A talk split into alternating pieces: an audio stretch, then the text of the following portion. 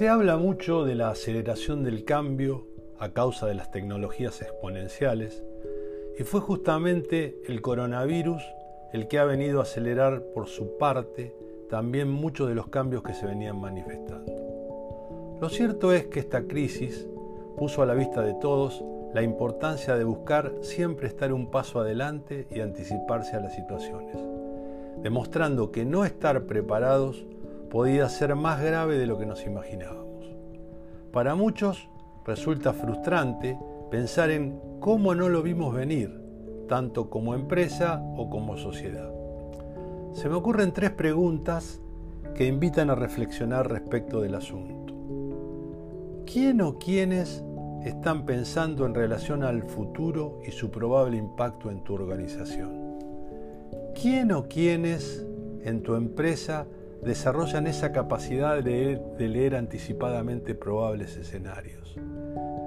¿Quién o quiénes en tu entidad están haciendo lectura de pequeños eventos o hechos que pasan desapercibidos en el presente, pero que poseen una fuerza potencial para romper y o alterar significativamente en el futuro el tablero de juego de tu core de negocios.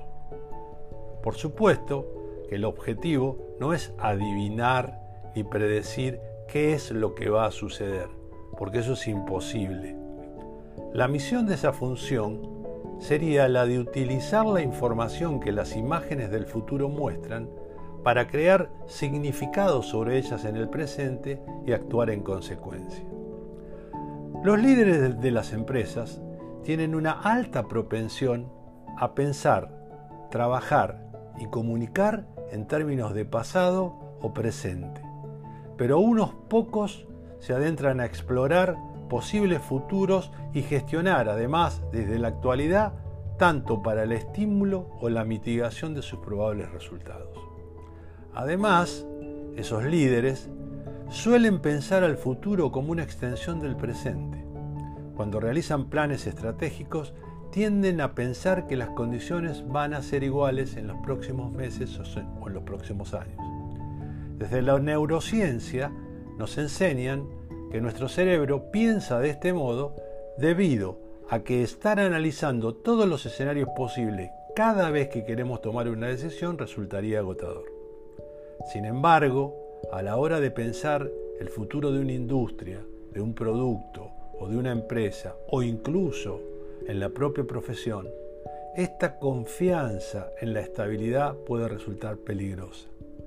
Pensar que el mundo va a mantenerse igual nos dificulta a la hora de mantenernos actualizados y prepararnos para un posible futuro distinto.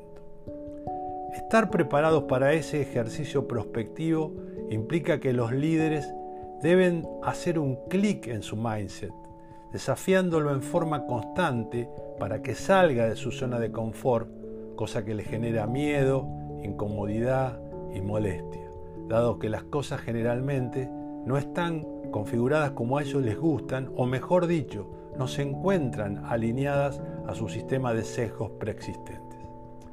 La adquisición de la capacidad anticipatoria tal vez represente la habilidad más importante a obtener por parte de cualquier dirigente de un emprendimiento para afrontar los entornos volátiles, inciertos, cambiantes y ambiguos que caracterizan este cambio de época.